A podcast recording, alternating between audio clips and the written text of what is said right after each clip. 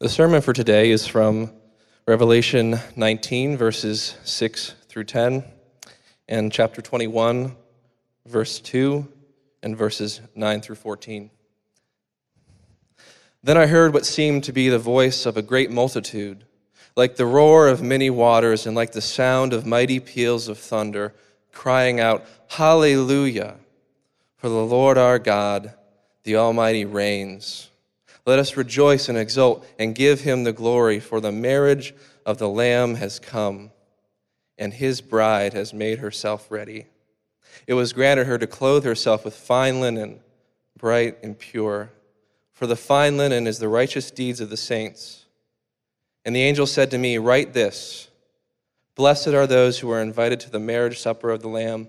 And he said to me, These are the true words of God. Then I fell down at his feet to worship him, but he said to me, You must not do that. I am a fellow servant with you and your brothers who hold to the testimony of Jesus. Worship God, for the testimony of Jesus is the spirit of prophecy. And I saw the holy city, New Jerusalem, coming down out of heaven from God, prepared as a bride adorned for her husband. Then came one of the seven angels who had the seven bowls of the seven last plagues and spoke to me, saying, Come, I will show you the bride, the wife of the Lamb. And he carried me away in the Spirit to a great high mountain and showed me the holy city, Jerusalem, coming down out of heaven from God, having the glory of God, its radiance like the most rare jewel, like jasper clear as crystal. It had a great high wall with 12 gates, and the 12 gates, 12 angels. And on the gates were the names of the 12 tribes of the sons of Israel were inscribed. On the east, three gates, on the north, three gates, on the south, three gates, and on the west, three gates. And the wall of the city had 12 foundations, and on them were the 12 names of the 12 apostles of the Lamb recent article in Rolling Stones magazine featured the tech entrepreneur Elon Musk. And he's the one who has, uh, this is hard to believe. He's one of the only people that have started four billion dollar companies. Okay, one of them being Tesla, that, that fancy luxury, luxury electric car company. And the article featured how Elon Musk has everything. He has it all except for one thing. Went on to describe how he divorced his first wife and, uh, and then how he recently had broken up with his actress girlfriend. And, and so, in the heels of that, they were interviewing him. And listen to what he said 46 years old. Being in a big empty house and no footsteps echoing through the hallways, no one over there. How do you make yourself happy in a situation like that. He added this When I was a child, there was one thing I said I never want to be alone. And then he whispered it again I never want to be alone. It's a great example of what we're made for and what we're not made for. We're not made for money. We're not made for material possessions. We're made for love. But what kind of love? You know, we, we throw ourselves into many counterfeit loves. We put ourselves into a relationship with things that really mirror a love like relationship. We, we pursue a love relationship with money, only to find it disappoint. We pursue a love relationship with success, only to find it disappoint. We pursue a love relationship with, with people, a relationship, a, dating relationship, or even the pinnacle of it, marriage. And then in the midst of a broken world and relationships, we find even that doesn't quite satisfy. And, and this one I think rings true, yet it, it flies under the radar. We, we pursue a love relationship with what I would call, quote, the grass is greener. That we pursue a love relationship with if, if I can just get here, right? If my circumstance can just get here, I'll be satisfied. And even that, we find at the end, disappoints. Reveals that we're made for love, but we're made for, for one love. and that is the love of Jesus Christ. And that's what this passage or these passages in Revelation are all about. That we're made for the love of Christ. Why? And what exactly characterizes the love of Christ that we're actually made for?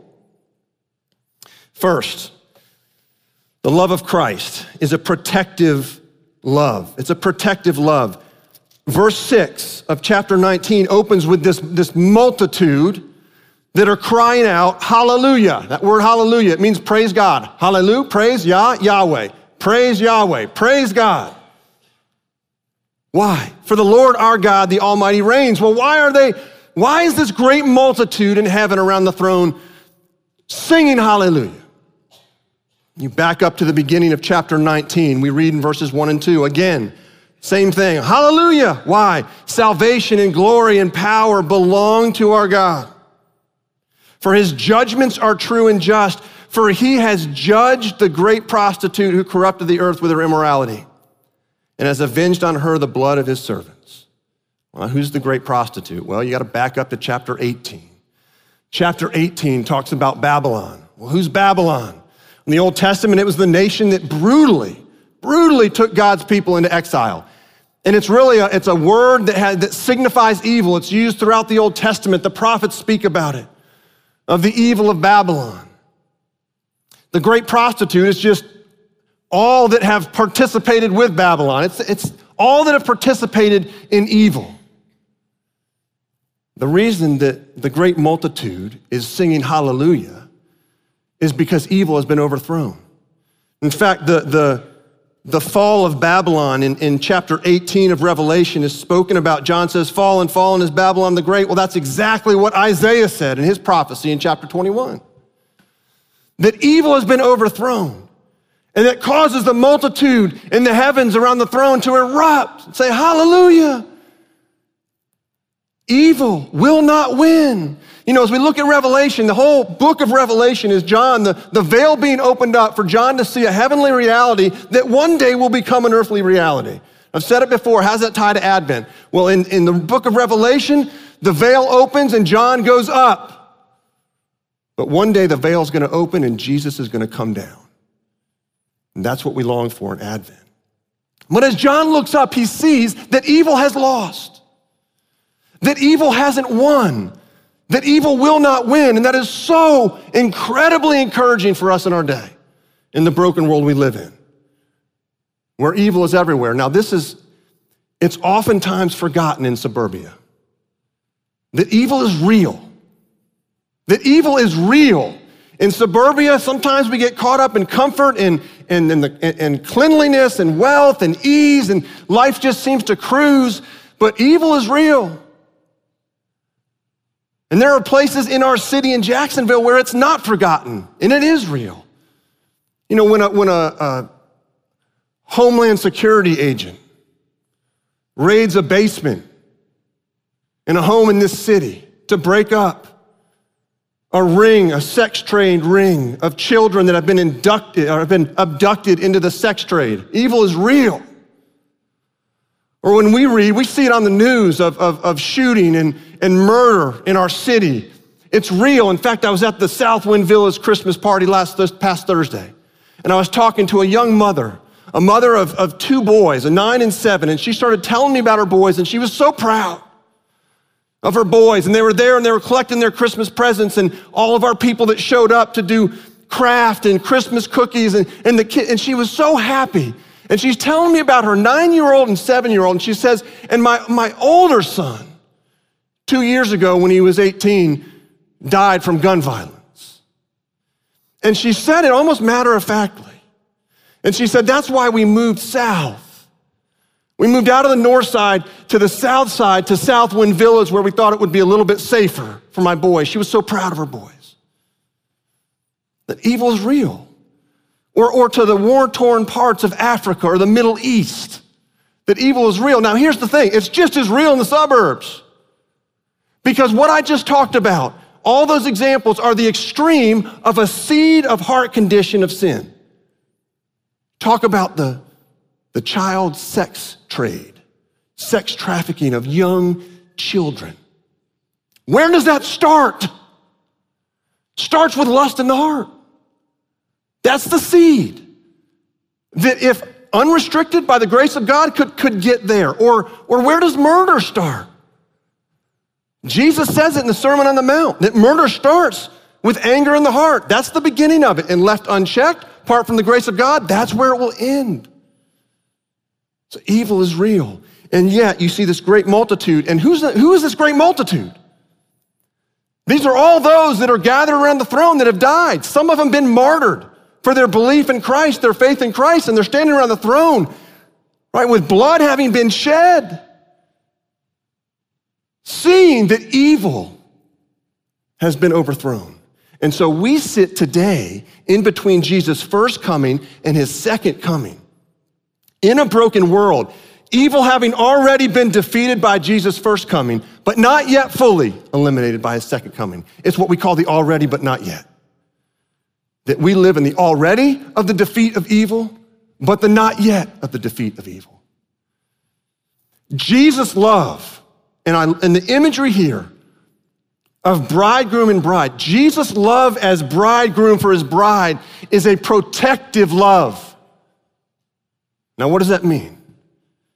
Between his first and second coming, it means that he protects us, not necessarily from being touched by evil but he protects us from being consumed by evil. Not necessarily from being touched by evil, but he, he protects us from being consumed by evil. And that is the protection of a bridegroom who loves his bride. says, I've defeated evil and I'm going to come back again and defeat it for good and eliminate it for good.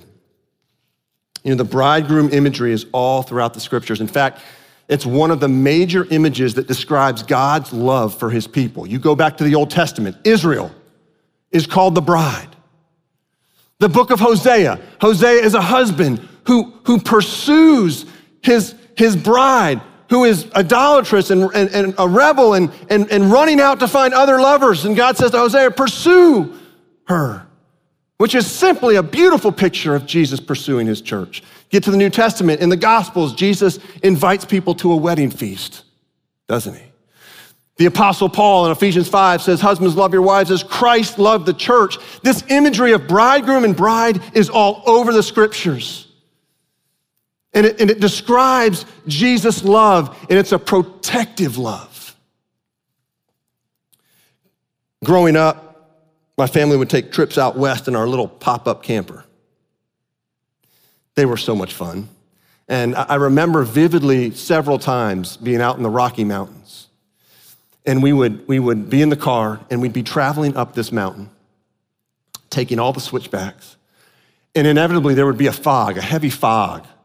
You couldn't tell if it was fog or the clouds. They, they were that high in elevation. But so clouded that as we came around corners, all you would see was fog, but you knew, you knew there was some beautiful view right out there of the Rocky Mountains. You just couldn't see it because the fog had set in. And so we'd go back and forth and round these corners and we'd look out and go, oh, we can, it's there. I know there's a beautiful view. And then at some point, our car would come and it would be quick. Our car would come out of the fog and instantaneously we would see this beautiful picture of the Rocky Mountains. And as we got higher and higher, you could look down and actually see the layer of fog, and we were above it, and we saw the beauty. Listen, experiencing sin and evil in our world between Jesus' first coming and second coming is a lot like traveling up a mountain in the fog. Because you know there's a beautiful view. In the midst of evil, in the midst of brokenness, in the midst of sin, you, you know there's a beautiful view, but you know it by faith, not necessarily by sight. And yet, one day, when that veil tears open and Jesus comes down, we are going to lift above the fog and we are going to see his face, his beautiful face. And it will no longer be by faith, it will be by sight. The bridegroom who protects us with a protective love, one day is going to come back and we'll see him face to face. Jesus' love is a protective love. We are touched by evil, but we're not consumed by evil. Why? Because Jesus, the bridegroom, keeps us. Second, it's a protective love. Second, Jesus' love is a purifying love. Look at verses seven to eight. Let us rejoice and exult and give him the glory, for the marriage of the Lamb has come, and his bride has made herself ready. It was granted her to clothe herself with fine linen, bright and pure. Now, there's two themes that come out of this verse, or these verses. One is that God is preparing a bride for his son. The second is that the bride is preparing herself for the wedding. So, first, let's look at, the, the, at God preparing a bride for his son. Verse 8 it was granted her to clothe herself with fine linen, bright and pure. The key here, it was granted her. In other words, this clothing is a gift. The bride doesn't have to go out and find the dress, the wedding dress. Jesus gifts this clothing to the bride. Now, what is the clothing? Isaiah speaks about it in Isaiah 61:10. He says, I will greatly rejoice in the Lord. My soul shall exult in my God. For he has clothed me with the garments of salvation. He has covered me with the robe of righteousness. As a bridegroom decks himself like a priest with a beautiful headdress, and as a bride adorns herself with her jewels. See, Jesus provides this clothing, this robe of righteousness, but to do that, he had to first remove our robe of unrighteousness that we're born into this world with, with unrighteousness and sin. And to do that, Jesus had to take that robe and put it on himself. He had to put on the robe of unrighteousness himself and then go get nailed to a cross. In fact, that's what he speaks of. That's what Paul speaks of in Ephesians 5. It's, this, it's the sacrificial love of the bridegroom of Christ, giving himself to take our robe of righteousness away and put it to death and pay for it so that he could then in turn give us his robe of righteousness. Listen how Paul writes it Christ gave himself up for her, the bride.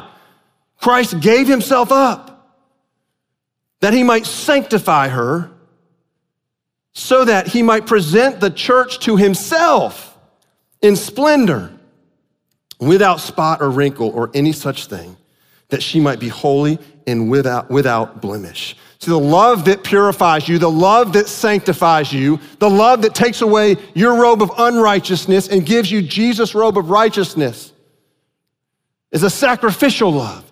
It required Jesus to give of himself, to give himself up. And that's what the bridegroom does for the bride. You know, John's writing here in the first century in the context of what would have been well known of, the, of, of a Hebrew wedding. And in Hebrew weddings, one of the themes of it, and it's similar to today, is that you had uh, the betrothal, which was engagement, and the wedding separated by a period of time, which is the same with us. You have engagement, you have a wedding. Now, the other thing in a Hebrew wedding that we don't experience in our Western culture is what was called the dowry. And the dowry was the, was the bride giving, or the bride or the bride's family giving a gift to the groom of, of money, of property, of some sort of wealth.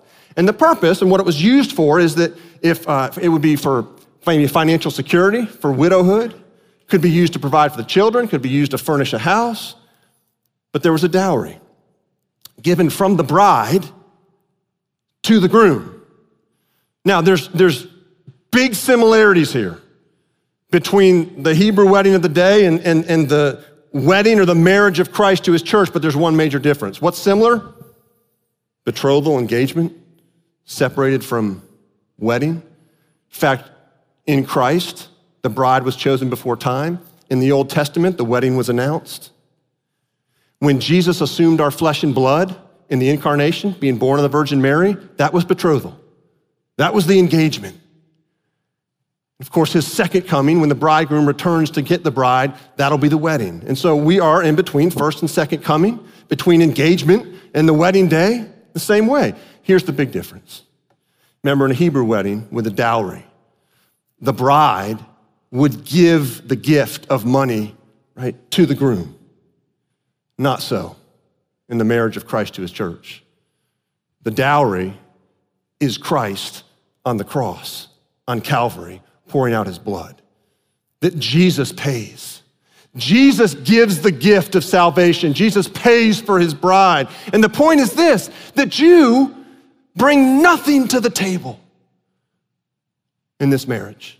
The only thing that you and I bring to the table is our sin and our rebellion. We don't bring our good works.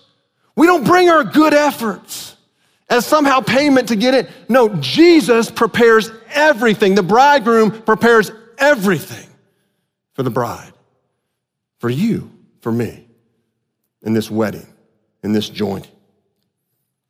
So if the first theme that comes out is, is, is Jesus preparing a bride for himself, how are we to understand the second theme, theme that, that surfaces here of the bride preparing herself? Right? Specifically, verses seven to eight, when it says his bride, again, the bride, the church, has made herself ready and clothed herself. Or verse 8, for the fine linen is the righteous deeds of the saints. Right? So you've got the, the, the robe of righteousness that Jesus gifts to us, but then you hear you have a robe of, of righteous deeds or a robe of good works. How do those come together? How does Jesus' gift of righteousness tie into our works of righteousness or our good works? Ephesians 2:10 For we are his workmanship created in Christ Jesus for good works which God prepared beforehand that we should walk in them. So what, uh, what that says is that the good works, the righteous deeds are actually prepared for us beforehand. God prepares them. Jesus empowers us to do them. And that means that for us to, to, uh, to, to do the righteous deeds that God's prepared, we have to be in vital union with Christ. And that's why the righteous deeds of the saints in, in, in verse 8 is inseparable from what we read in verse 10. Look at verse 10. I am a fellow servant with you and your brothers who hold to the testimony of Jesus. That word hold, it means to seize, it means to cling to. That word testimony in the Greek is martyria. It's where we get the word martyr. So put that together. What that describes is, is seizing Jesus, is holding to Jesus as our highest good and loving Jesus even more than we love our own lives. What Revelation 12 says about the martyrs. They loved Jesus even more than their own lives. And you say, what's this have to do with righteous deeds? Well, there's another mention of righteous deeds in the scriptures, and it's in Isaiah. Isaiah says this 64 6 says, We have all become like one who is unclean, and all our righteous deeds are like a polluted garment. You say, Whoa, whoa, wait a minute. Wait a minute. Isaiah is saying that our righteous deeds are like polluted garments. They're dirty, they're polluted. John's saying here in Revelation that our righteous deeds are pure and bright. Which is it? And here's where holding to the testimony of Jesus draws these together. You see, the righteous deeds present as the same on the surface, right? Same righteous deeds, different motivation, right? Different motivation. Explain it this way. What Isaiah is talking about is righteous deeds that are done for the, for the motivation of either being accepted by God or righteous deeds being done uh, to be accepted or affirmed by others, establish your reputation before others, or righteous deeds being done to feel better about yourself. Right? Going to a homeless shelter to serve food because you, you, you feel bad about your luxury or whatever. I, I've got to go feel better about myself. There's a lot of motivations for righteous deeds that Isaiah is talking about that pollutes them. It's not just what you do, it's why you do what you do. It's the motivation behind it that determines whether a righteous deed is polluted or bright and pure. The only way that your righteous deeds are bright and pure is if the motivation is for the glory of God and not for the glory of self. And that's where holding to the testimony of Jesus frees you up and empowers you to actually do something for the glory of God and the glory of Jesus and not for the glory of self. That when you understand that Jesus died on the cross, fully paid the penalty for your sin, that you're accepted by Him simply by you turning in faith and repentance to Him, not doing anything, believing and turning from your sin and turning to Him, that you're accepted. Now your righteous deeds flow out of having already been accepted. The only reason I do these is for the glory of Jesus, is for the glory of God. But if you're not holding to the testimony of Jesus, right, this is where it's so, it's so dynamic that if you're not holding to the testimony of Jesus, which means that I, I love Jesus more than I love my own life, that Jesus is the highest good. He is the reason for everything I do. If you're not holding to that, then there will always be an ulterior selfish motive for doing something, either for yourself or for someone else. This explains when, when someone says, wait a minute, why, why do I have a friend who doesn't know Christ who they do all kinds of good things. How is that wrong? Or what, why does it, it it's getting to the motivation. Right? If, the, if the motivation is not for the glory of God and the glory of Jesus, it's a polluted righteous deed. And so, so Jesus, right, frees us from having to justify ourselves, from having to be accepted, earning God's acceptance, earning others' acceptance, earning our own acceptance, whatever it may be. Jesus frees us from needing to self justify so that we can have righteous deeds that are done for his glory, not for glory of self, not for glory of others. What characterizes the love of Christ? The protective love, it's a purifying love right? It's a, it's a sacrificial love that sanctifies us, and it's a relational love. When united to Him, we produce good works out of good motives. And then, third, it's a communal love. It's a communal love. Verse 2 and verses 9 and 10 of Revelation 21 describe the bride of Christ as the holy city, the new Jerusalem, coming down out of heaven. Now, the holy city that's described here, the New Jerusalem, is the church. That's what verses 12 to 14 affirm, that it's the church.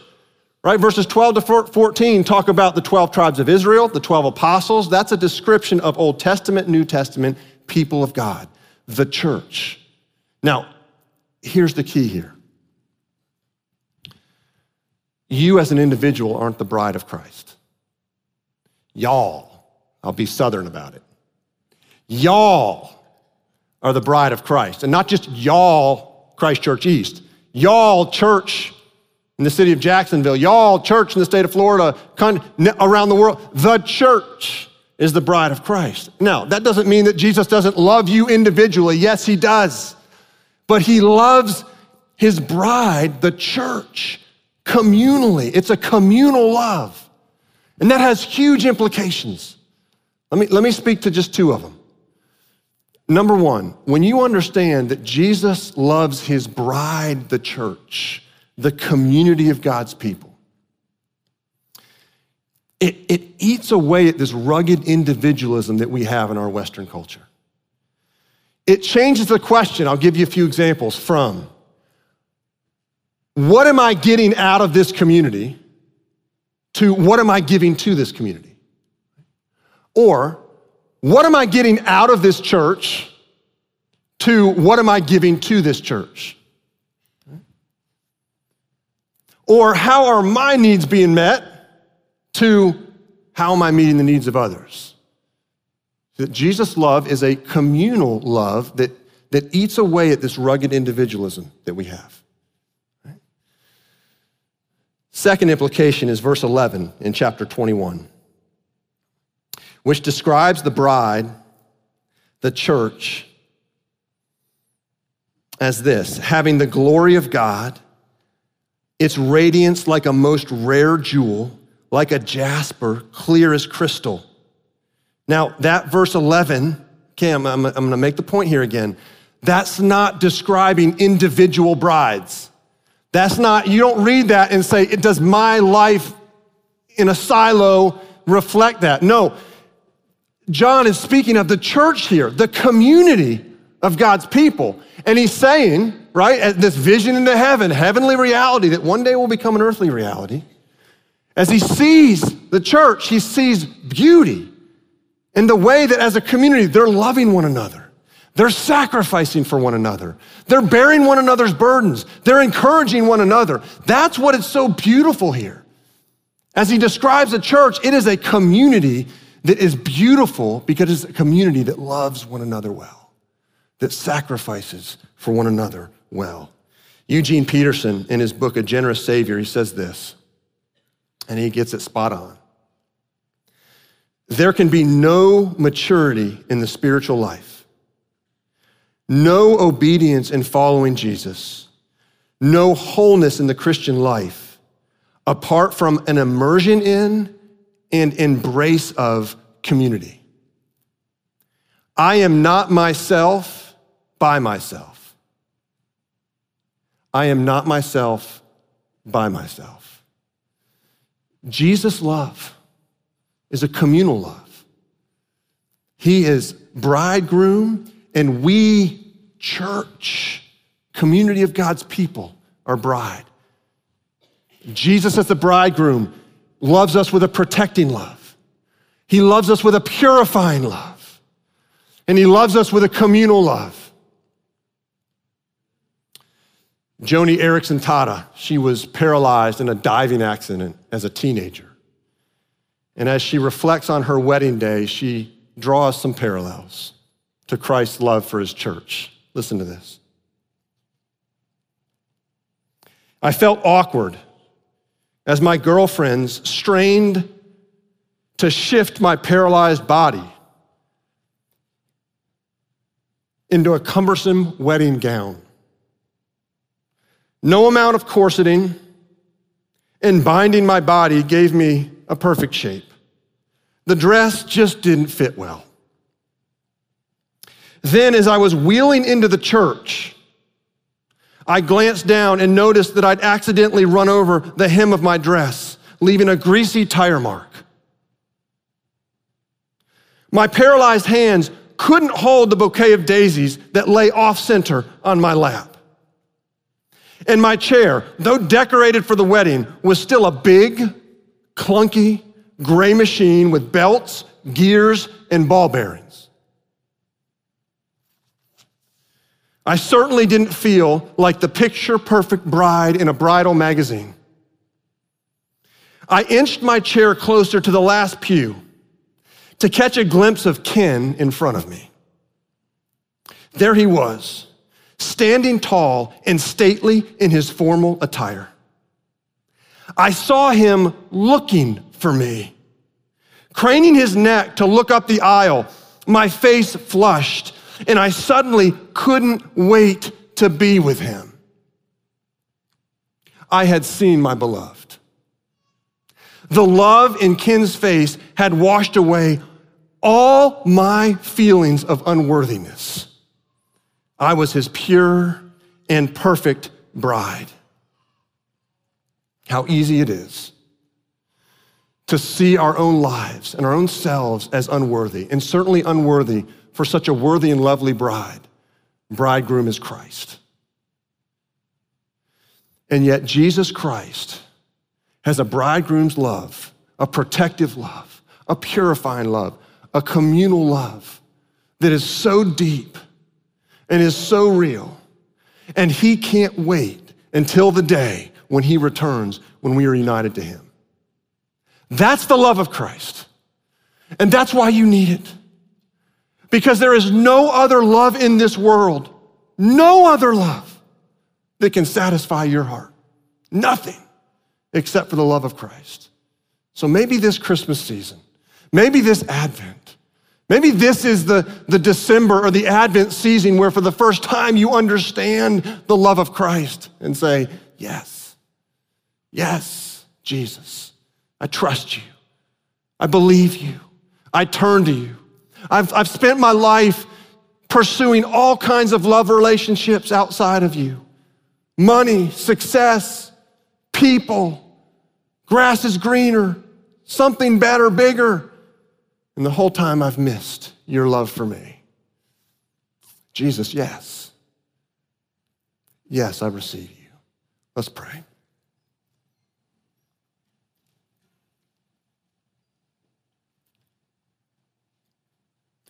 Father, when we read the Bible, when we read your word, your story through the lens of this imagery that pervades your story of a bridegroom and a bride, changes the way we read it. And what we see is a God who so loved his creation, so loved his world, so loved the people he made, and yet a holy God that couldn't go light on sin or ignore sin. We see the beauty, Father, of what you did to rescue us, to honor your holiness, but to honor your love. To 2,000 years ago, coming into this world in the person of Jesus Christ through the Virgin Mary into a manger that was an animal feeding trough. To read of your life, Jesus. To read of the last three years of your life, where you went around and told the truth of who you were the great bridegroom coming to rescue his bride. And that we're the recipients of that, completely undeserving, completely unworthy because of our sin. Father, it's the greatest story we could ever hear. We pray, and I pray for those gathered this morning that maybe have never understood or heard the story that way never understood the, the scriptures or the relationship between God and his people as a bridegroom and a bride. Father, would you draw them to yourself? Would you draw them to your son, Jesus? And Father, as a church, would we find our comfort and find our joy and find our satisfaction in our everything and you, Jesus, that we would hold to the testimony of you that we would love you above all else, even our own lives. Father, as we continue to worship and as we sing, may these words and these songs burst forth out of our hearts in gratitude for what you have done for us in sending Jesus. We pray this all in Christ's name. Amen.